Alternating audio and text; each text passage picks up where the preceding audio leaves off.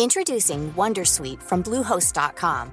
Website creation is hard, but now with Bluehost, you can answer a few simple questions about your business and get a unique WordPress website or store right away. From there, you can customize your design, colors, and content. And Bluehost automatically helps you get found in search engines like Google and Bing. From step-by-step guidance to suggested plugins, Bluehost makes WordPress wonderful for everyone. Go to bluehost.com/wondersuite.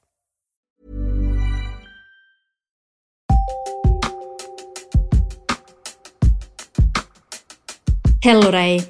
Mä olen Evita Lestinen, Mimmit sijoittaa median päätoimittaja. Tervetuloa Mimmien viikkokirjeeseen, jossa luen teille viikon artikkelin. Tällä viikolla keskitytään positiivisiin talousuutisiin. Maailmantalous ja markkina ovat kokeneet viime aikoina kovia. Mutta ei huonoa ilman jotain hyvääkin.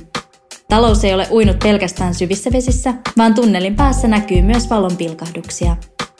Kysyimme asiantuntijoilta, millaisia hyviä asioita talousrintamalla tapahtuu ja listasimme viime ajoilta kahdeksan positiivista talousuutista. Eiköhän aloiteta. Jutun on kirjoittanut Mimmien toimittaja Tinja Hokkanen. Kahdeksan positiivista talousuutista. 1. Inflaation hidastuminen.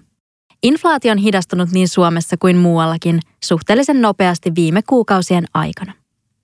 Hintojen nousun hidastuminen on ollut myös laaja-alaista koskien lähes kaikkia tavaroita ja palveluja.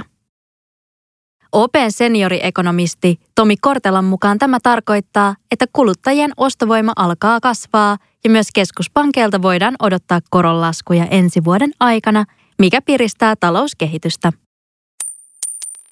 2. Korkojen nousun päättyminen. Korkojen nousu näyttää päättyneen ja markkinat ennakoivat jo seuraavaksi korkojen laskua. Suomen yrittäjien johtajan ja pääekonomistin Juhana Proteruksen mukaan tämä helpottaa velkaantuneita yrityksiä ja kotitalouksia. 3. Talouden kriisin kestävyys. Euroopan taloudet kohtasivat merkittävän energiakriisin, kun Venäjä hyökkäsi Ukrainaan. Talouskasvu hidastui merkittävästi Euroopan maissa, mutta synkimmät skenaariot vältettiin. Kortela kertoo, että esimerkiksi Saksan kohdalla puhuttiin suurimmasta taantumasta sitten toisen maailmansodan, mutta tosiasiassa Saksan talous on pysynyt hyvin maltillisessa taantumassa.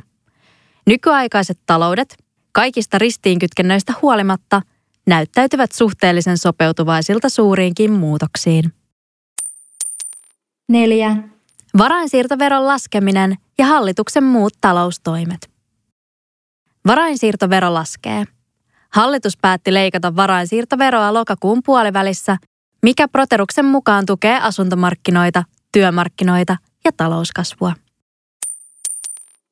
5. Päivittäistavarakaupan nousu ja tavaraviennin kasvu.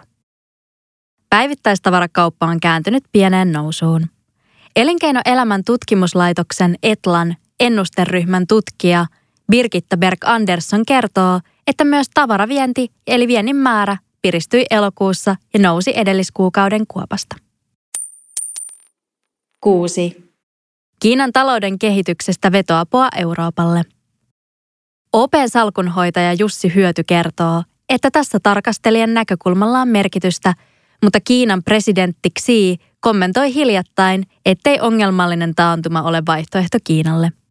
Tämä tarkoittaisi globaalin kysynnän kasvua, mistä vientivetoinen Eurooppa tulisi saamaan vetoapua ensi vuonna.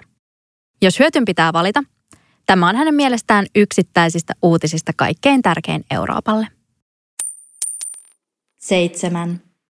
Läntisten talouksien työvoimapulan positiivinen puoli. Hyöty muistuttaa, että taloudellisen yhteistyön ja kehityksen järjestö OECD nosti hiljattain esille, että läntisissä talouksissa, USAssa ja Euroopassa oleva työvoimapula voi selittää, miksi kyseiset taloudet kestävät tällä hetkellä niin hyvin rahapolitiikan kiristyksen. Ilmiön taustalla ovat yhteiskuntien ikääntyminen ja investointivaje edellisellä vuosikymmenellä. Työmahdollisuuksia on siis hyvin tarjolla.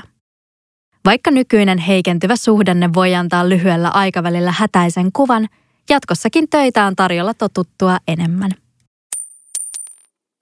8. Palkkojen nousu ja ostovoiman paraneminen. palkat nousevat nyt inflaatiota nopeammin ja ostovoima paranee.